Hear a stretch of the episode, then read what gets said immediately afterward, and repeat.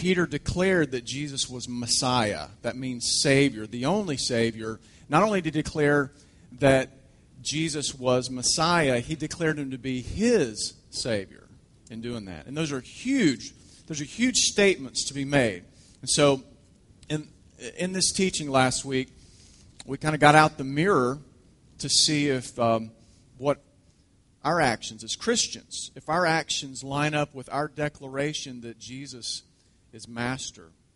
And so um, we want to take it a little further today because right after Peter made these true statements, first, he was edified by Jesus. Then, second, he was rebuked by Jesus. And so this is important because Jesus uses this conversation with Peter and the disciples and the others that are around to teach us what true discipleship looks like.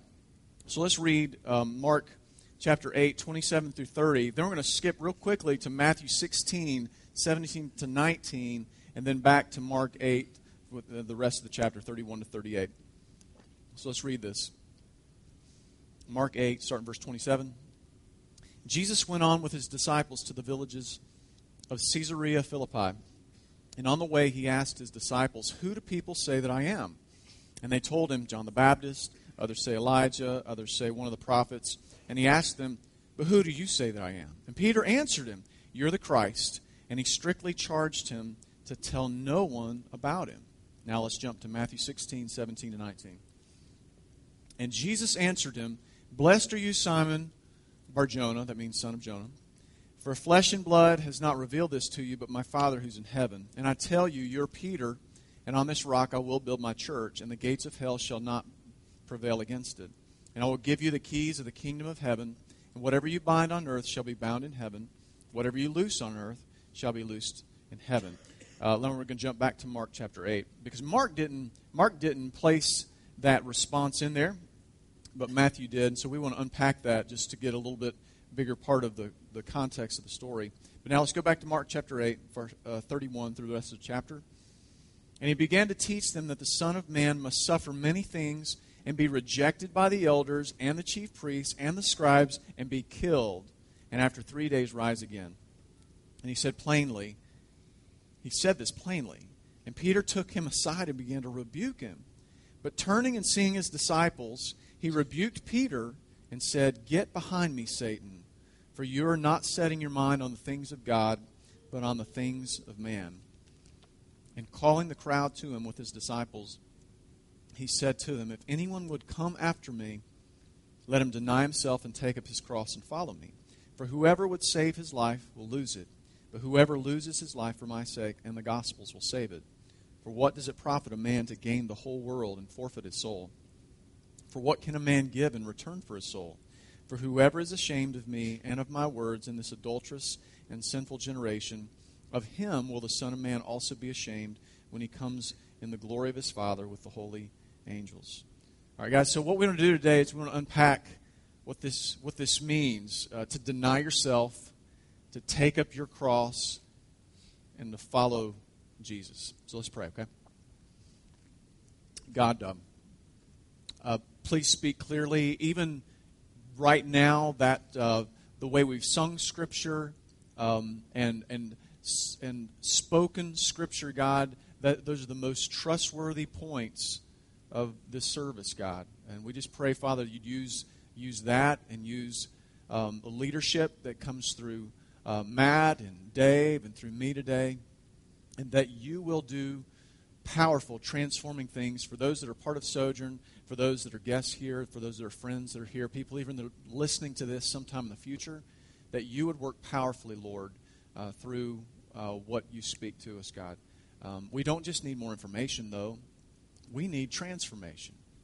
And so, um, and, and I challenge all of us, starting with me, take just a moment you may even want to kind of open your hands up, kind of palms up, and just say, God, would you would you come and and and do a, a transforming work in me? I'm open to it. Just, just do that and just kind of rest there for a second.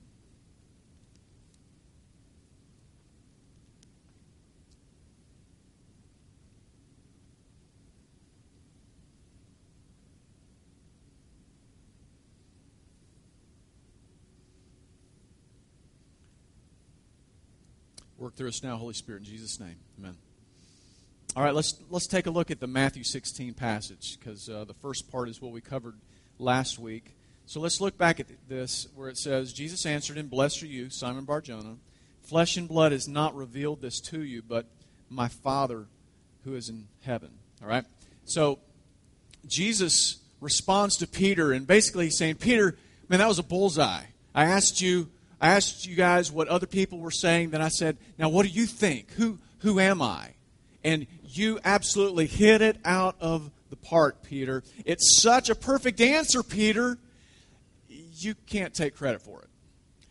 Peter, you, you didn't you didn't come up with that. You know, he's saying this didn't come from flesh and blood. This didn't come from you, Peter.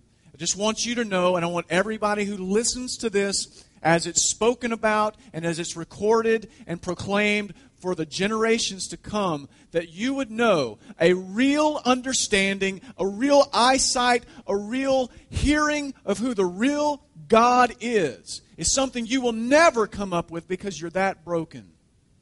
Now, that goes to show you how merciful God is to look down on all the broken people like you and me and to say, I will overcome your brokenness and I will do something in you that brings life. I mean, that's amazing that God is that good of a God. It was revealed, it was given to you by my fathers, what he was saying to Peter. Folks, Christians are those who clearly see Jesus as the only Savior and they surrender to him. We cannot even take credit for that aha moment. The Father must reveal it to us. The Holy Spirit does a powerful work of bringing life and sight to us.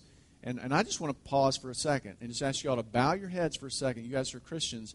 And I want you to thank God. Say, Thank you, God, that you revealed yourself to me. Everybody stop just, just a moment and do that.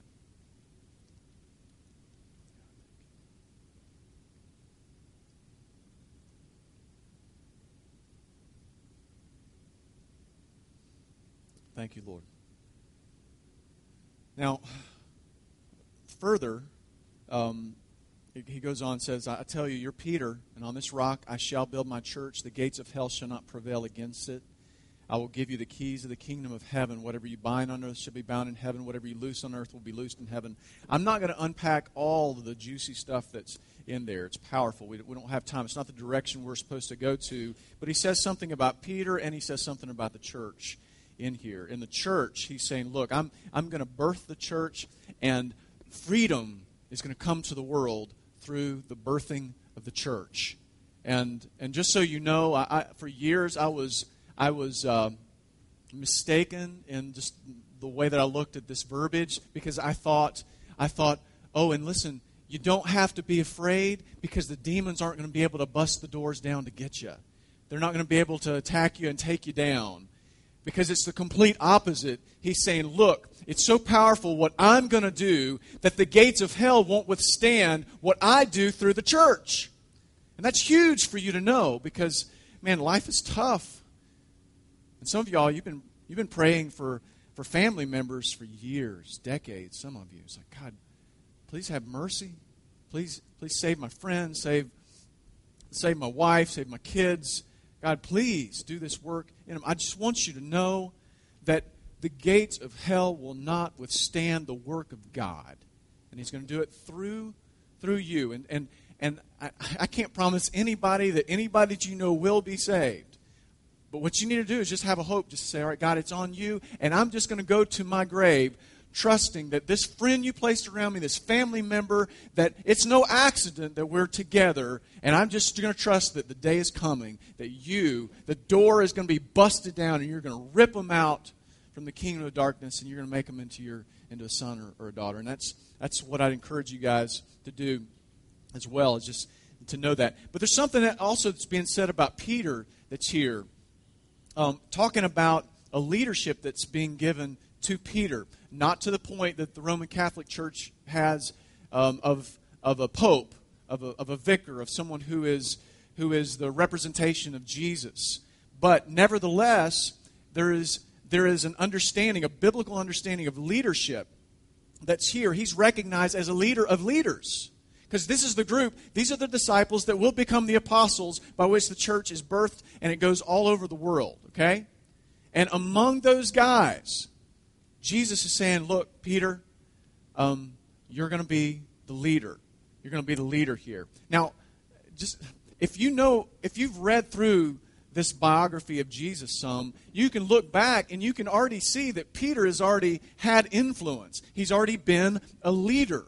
So it's not something that's going to surprise everybody. It's something there's already been skill, there's already been gifting within Peter, but now Jesus is making it official to be able to say, God, Peter, that among these other guys, you are not greater than them, you're not more valuable than them, but you are a leader among these, these leaders, being ordained by Jesus to, to lead, to be a leader among the disciples and the apostles.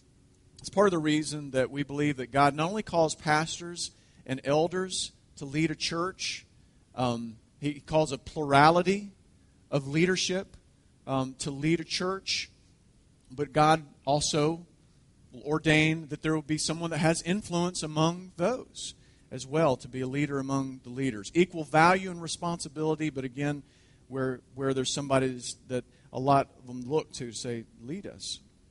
And we believe in a plurality of leadership in the local church. Currently, I'm the only elder, I'm the only pastor here at Sojourn Church, but it will not always be that way. God will call other men, God will raise up other men in our church that will have the, they'll have the call of God on their life to carry the weight of uh, following Christ and leading the church uh, with me. And, um, and, and I'll be a part of helping to equip them to where, as equals, we're able to have the same say. You know, even though I'm a lead pastor, I don't have more say than other elders uh, that would be in, in the church. Now, in the meantime, we've got provisions in our church um, by having a leadership team uh, which is uh, Luke Doran, Dave Burke, Jeff Webb. And these men walk with me. They watch my back. They love my family, my wife, and we love each other's families. Um, they hold me accountable. They, they pastor me, shepherd me, check on me as, as well. And that's a part of what plurality of leadership means. And uh, assist me in, in leading our church. And I'm so very grateful for you men um, and walking with me. And so Peter has gotten accolades from Jesus, and now it's been publicized that he has a calling in his life. Now it seems that with, with this, that he would have a pretty solid future track record of uh, faithfulness, right? You'd think so. But let's jump back to Mark chapter 8 and take a look at what happens immediately.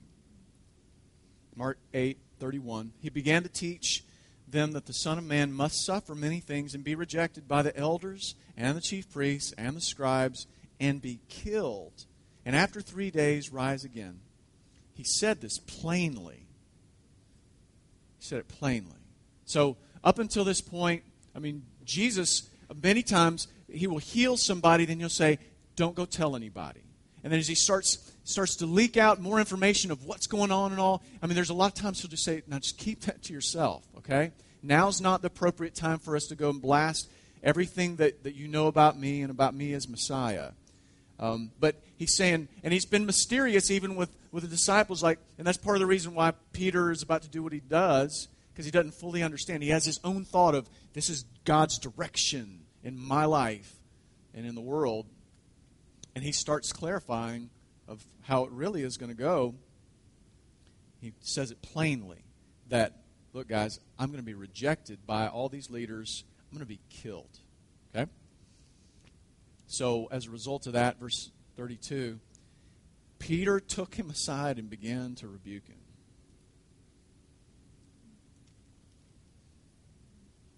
Um, some of y'all are pretty soft spoken, and, and you just can't imagine can't imagine doing this.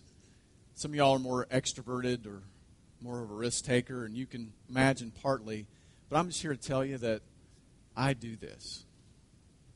I rebuke God at times. And if you're a Christian, so do you. There are times in which God starts clarifying either through circumstances or through his leading, through through the Word of God or through others that God has walking with you, a direction that is different from what you want or what you're comfortable with. And you begin rebuking them, begin rebuking the Bible, begin rebuking Jesus. It may not be uh, all the way conscious in this way, but you begin pushing back against Jesus. I do this, and you do this. Because whatever you think, do you know you think that because you think it's right? And wherever you go, whatever decision you make, you do that because ultimately you think it's going to be for your best benefit? Do you realize that one of the greatest things that can happen to you is for you to know that there's a lot of self deception in you? There's a lot of things you just don't get. There's a lot of areas in which your concept of what right is is really focused on being a universe that's that circles you, that it's about you. And many times we don't even know it. And so it's, man, very uncomfortable when, when we start seeing Jesus challenge us. And certainly we, we rebuke him in our own way. Um, verse 33 turning and seeing his disciples.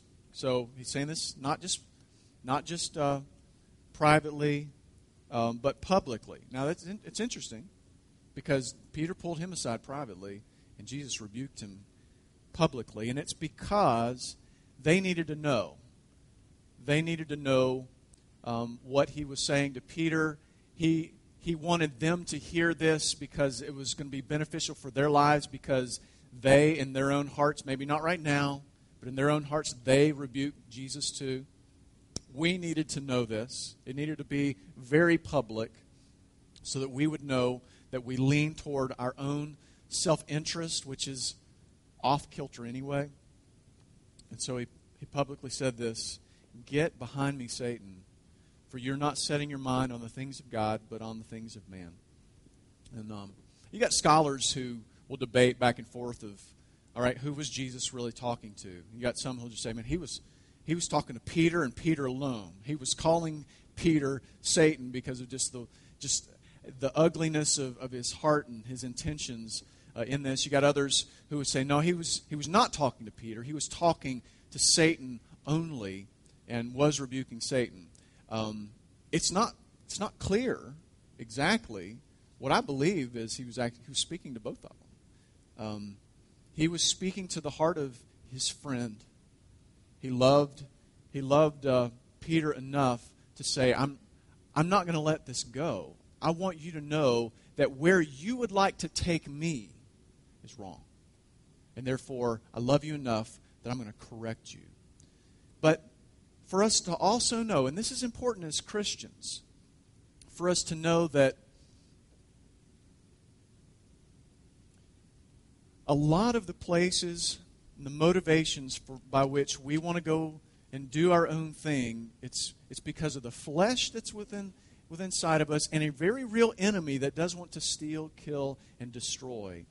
And, and so Jesus wants to rebuke the enemy that presses our buttons as well. And this is, this is important because um, we don't need to place it all on us to where we just totally condemn ourselves. We need to own it.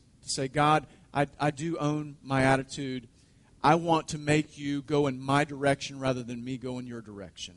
But we also need to know that God loves us enough that He says, you're not, I've made you a new person. And really, the, the temptations and what's going on in you is because you do have an enemy that wants to destroy you. So I'm rebuking that, that enemy as well. And I believe we should rebuke our enemy in Jesus' name, not our own name. So, so he's rebuking him because he, uh, Peter has his own thoughts of like, of, of saying, okay, no, this is not the way that that we're supposed to go, Jesus. Uh, and through this, um, Jesus is starting to unpack of what it means to truly follow him, truly to submit to him. Now, first and foremost, if we talk about being a Christ follower, it means that we recognize that our ways are not his ways, that our motivations are tainted, that we worship the God of self way too easily.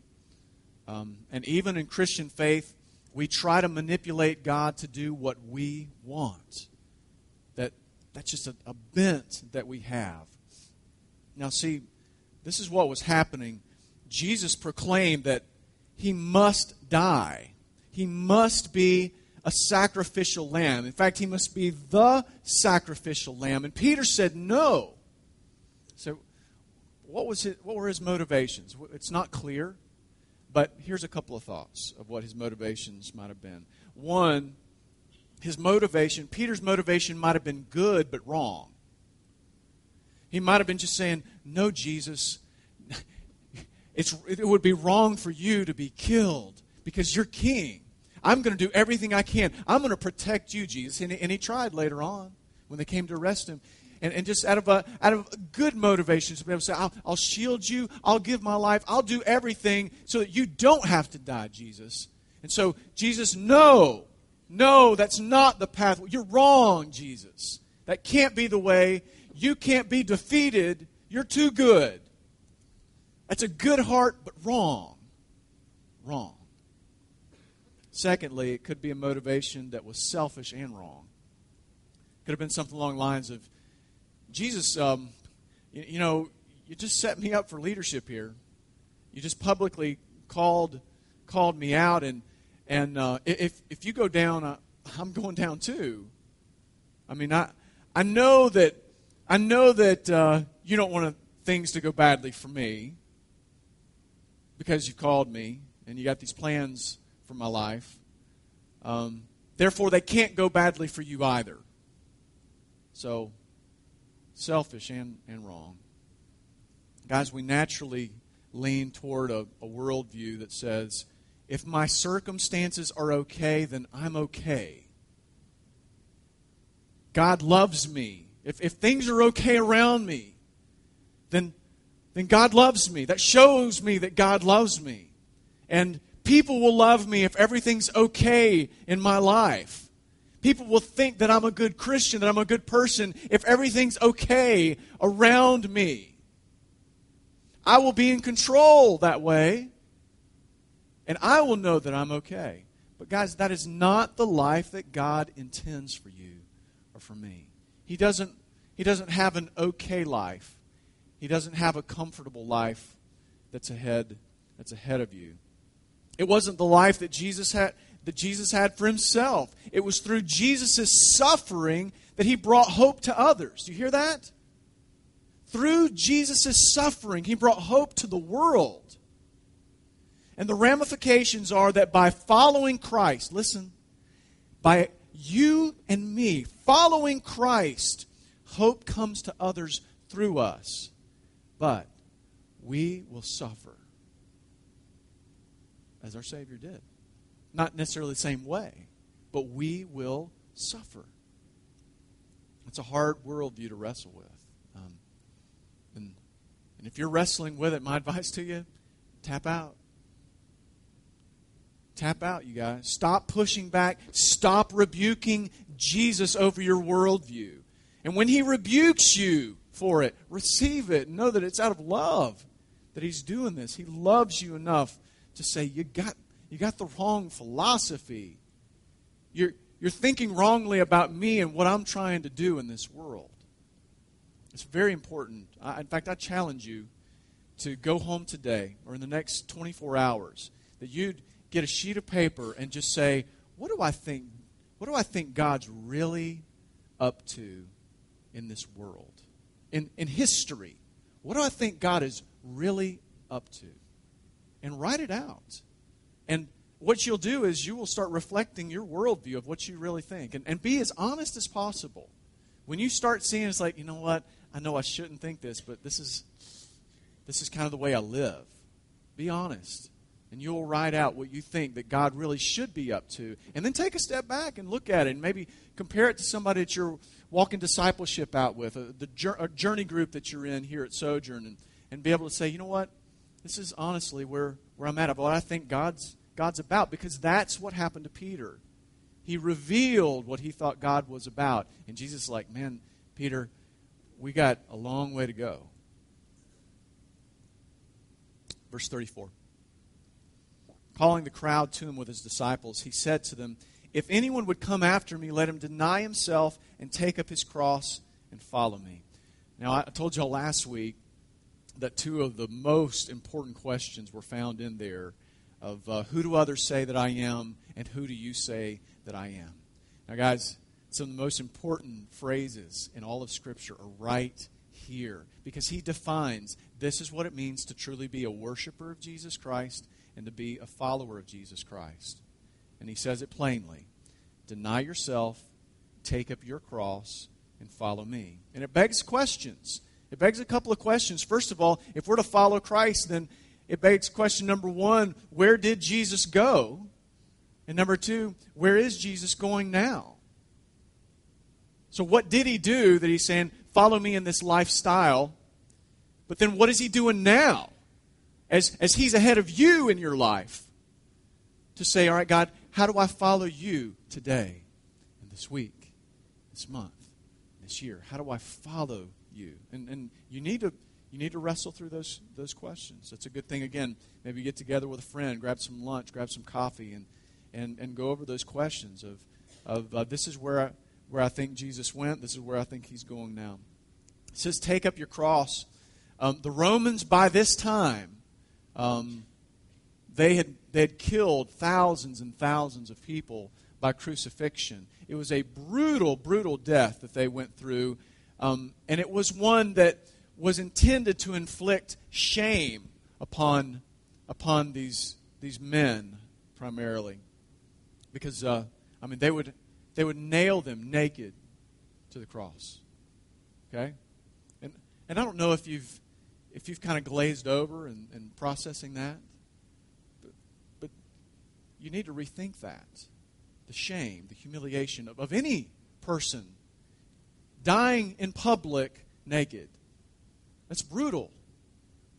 Now take it to the next degree of thinking that is what Jesus did. That's what he did for the glory of the Godhead and because he loves you so much. Can you imagine that shame? I don't know. I don't know anyone in my life, in my surroundings, that's had that kind of shame placed upon them in their life. And our God did that, did that for us. For many, uh, crucifixion was reserved for the ones who they were a threat to Roman rule, to those who would cause insurrection and rebellion. And you know what? They got it right.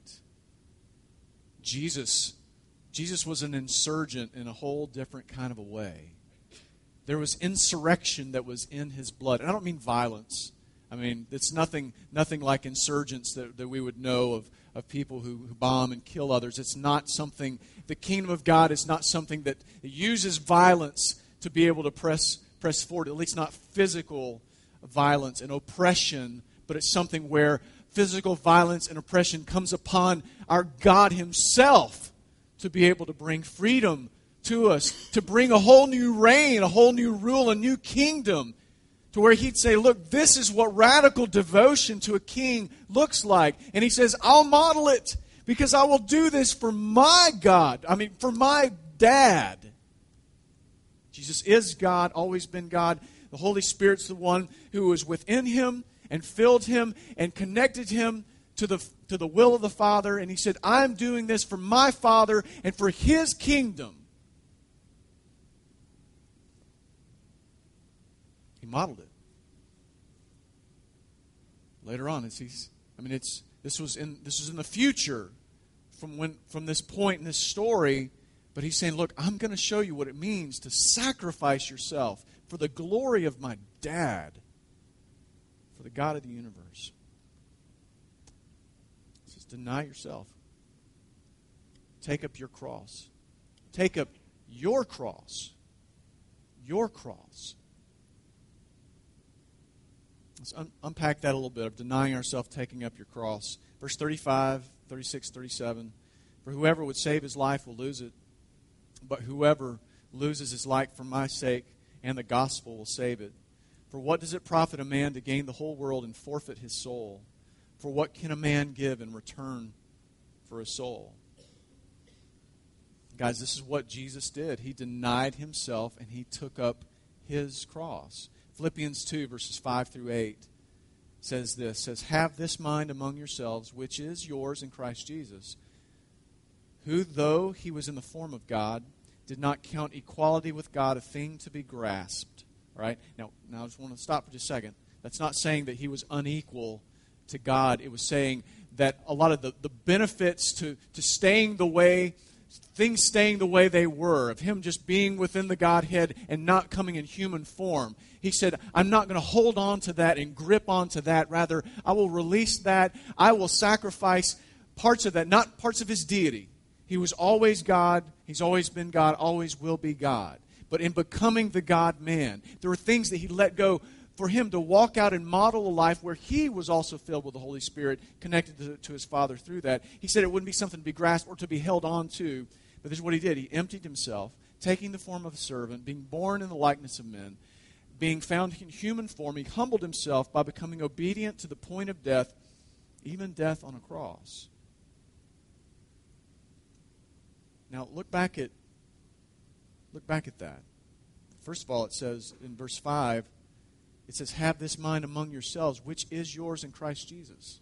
Because he's just, he's just, Paul has just shown us this is what it means for, for Jesus in taking up his cross for the glory of his dad, for the glory of himself, for the glory of the Holy Spirit, what it really means. And then he's saying, now for us, this is what it means for us to process through denying ourselves, taking up our cross and following him. He's saying, look, have this mind.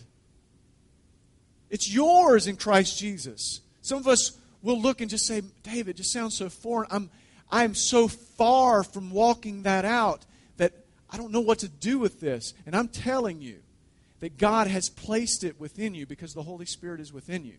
And so you need to repent and believe the gospel. You need to say, All right, God, I'm not going to refuse I'm not going to reject that because I haven't lived it. I'm going to say I believe because the Holy Spirit's within me and is given gives me the mind to be able to follow Christ to where I can live a different way to where I also in a different way than what Jesus did. I empty myself. To where we're able to take the form of a servant instead of a, a Lord or a master.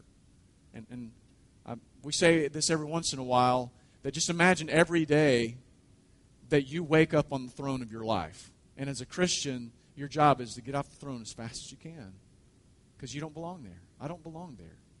That we just we just naturally we have this bent to get get on the throne to where we want we want to be in charge and and and what he's saying is look empty yourself deny yourself deny that urge that part of it, a big part of it, comes from an enemy that wants to see you destroyed, deny it. Empty yourself of that crap. And rather, rather than saying, I'm going to be Lord of me, that you say, God, I'm going to be servant of my real Lord. And say this. Pray this to God. No, don't just think it. Say this. Uh, that next part in, in Philippians says to humble ourselves before God and others. That we just, we literally do that. That we say, God, I, I want to humble myself before you. There's nothing magical about, about kneeling or bowing. But you know what? Did you know that a lot of times that our hearts and our minds follow what our bodies do? And you're a holistic person. And um, I just encourage you. And, and, if, and if you're like, well, I'm not comfortable with that in, in, in public, um, that you just start in private, you know, that, that you would humble your body as well as your mind and your heart, and you say, God, I, I want to dramatize that I'm humbling myself before you, God, and help me, help me to humble myself. And then says to become obedient unto death, to where we, we just say, God, I, I want that. I, I want to be obedient to you. I want to reckon myself dead to the life that I wanted to live and I want to live the life that you have because you've made me alive in you, in Christ, like Romans 6 says. I mean, what if we said, what if we said, Jesus, I'll follow you however you desire? God, you declare what the cross looks like. He said, carry your cross. It didn't say carry his cross. It didn't say carry the cross of, the, of your spouse or your sister, your brother, your friend. It says carry your cross. That means God has suffering for you. I know that's hard. It's hard to, it's hard to, to take. Um, it's not so hard to imagine because you live it. But to know that God doesn't want to destroy you, He wants to transform you. And He will use discomfort, He'll use suffering in your life to make you more like Him and less like yourself. So you, de- you declare the cross, Jesus, and I'll carry it. Whatever you say, however long you want my life to be, God, may it be filled with me carrying the cross rather than sitting on the throne. Guys, this saves you. It saves me. I don't, I don't mean salvation of it. This is what keeps us as being a son or daughter. This is what this is what we're free to do as a son or a daughter of God. Is we're able to just say, all right, God, I, you're not condemning me. But help me. Help me to walk this out. We lose, you lose your life for the sake of Christ and the gospel. Lose your life. Let that sink in, guys. Ponder it. In your living, what would it mean to lose your life? To be able to say, every dream that I have, God, I place at the altar, and you give only what you want to give back to me. That takes a lot of faith. There's some things that you know that you know that you're supposed to do in your life. There's some dreams and aspirations that you have that you're a little nervous or you're big nervous to be able just to say, with open hands, I say, God, I hand everything that you've given to me because I don't own it anyway. Take whatever you want out of my hand and place whatever you want back in it. Takes a ton of faith to do that. But you know what, guys? Trust Him. He is a good God. It says He's a dad that knows how to give good gifts to His children.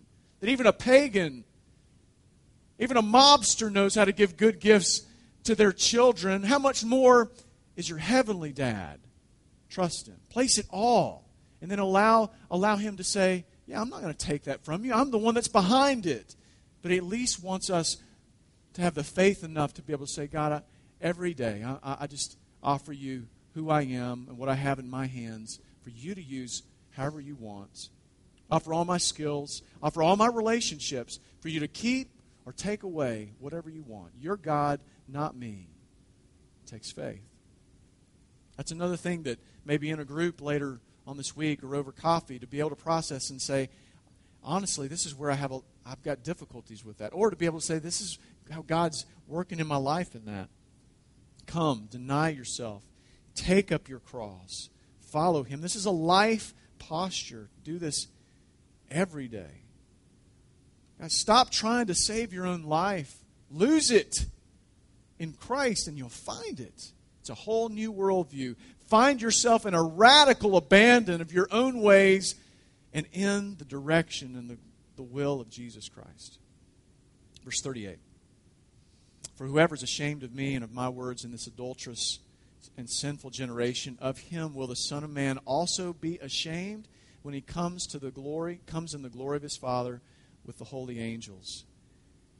Now, guys, the whoever is ashamed. This is, this is to help us to analyze, especially in a religious setting like, like that first century was, with all the Jews that were around who thought that they had it together. It's like the Bible Belt. People born and raised in church, and there's a lot of folks that have never surrendered to Christ. Wants us to, wants us to analyze if we're ashamed. Christians, are you ashamed of Christ? Religious people, Spiritual folks, are you truly a worshiper of Christ? Have you ever surrendered? Because, guys, when our hearts are changed, when we really surrender to Christ, we lose our care for what others think. And we become recklessly abandoned in our devotion to Jesus Christ. That's, that's the direction. That's the, what God does. He starts doing a work in us. It's not like flipping the switch and we're there, but it's a, it's a process that God starts taking in our life. And um, ultimately, the word shame here, it, it connects us back to the whole thing of being on the cross and the shame that came. Because there's going to be a shame one way or the other. Either we're going to be ashamed of following Christ, or we will be ashamed. We'll be shamed for following Christ, or we'll be ashamed of Christ. It says that he comes in the glory of his Father with the holy angels. He comes in the glory of his Father with the holy angels. That he's going to come again someday. But that, all, I mean, that also just shows us that everything that he ever did was for the glory of his Father. This is the way of Jesus Christ that a disciple's called to. First of all, that your life is all for the glory of the Father and the Son and the Holy Spirit. That's the way of Jesus Christ. And what Jesus did in his devotion to the glory of his Father, there was suffering that came, there was shame that came, but that brought great glory to God and brought redemption and hope and change to those that were around him. The same pitch is to us that our life would be for the glory of God, knowing there's going to be suffering, knowing there will be shame that comes, but to live a life that brings glory to God and it will bring hope. We're not the hope, but through walking this out, saying, God, I'll embrace whatever suffering you want, I'll embrace whatever shame that, that needs to come for following Christ so that hope is sent and given to others because of that. Those with a changed heart do not stay ashamed of Christ. Now, listen, that doesn't mean that we don't fall prey to our own agendas, because um, we see that immediately with Peter. He immediately had his own agendas, okay? And so, being a Christian, it doesn't mean that there's not times in which we do are ashamed of Christ.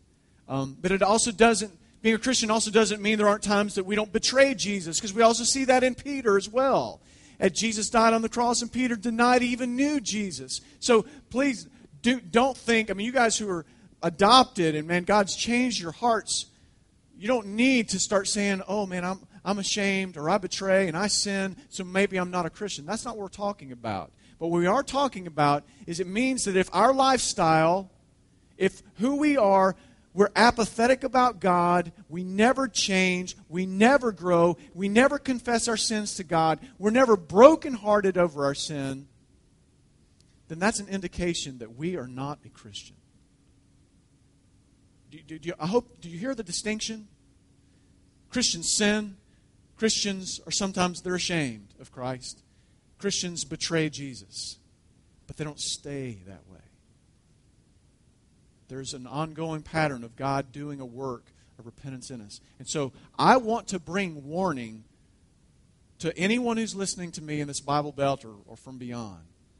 Because there are a lot of religious people, just like the Jews back then, that they were ashamed of Jesus, that they never surrendered to Him.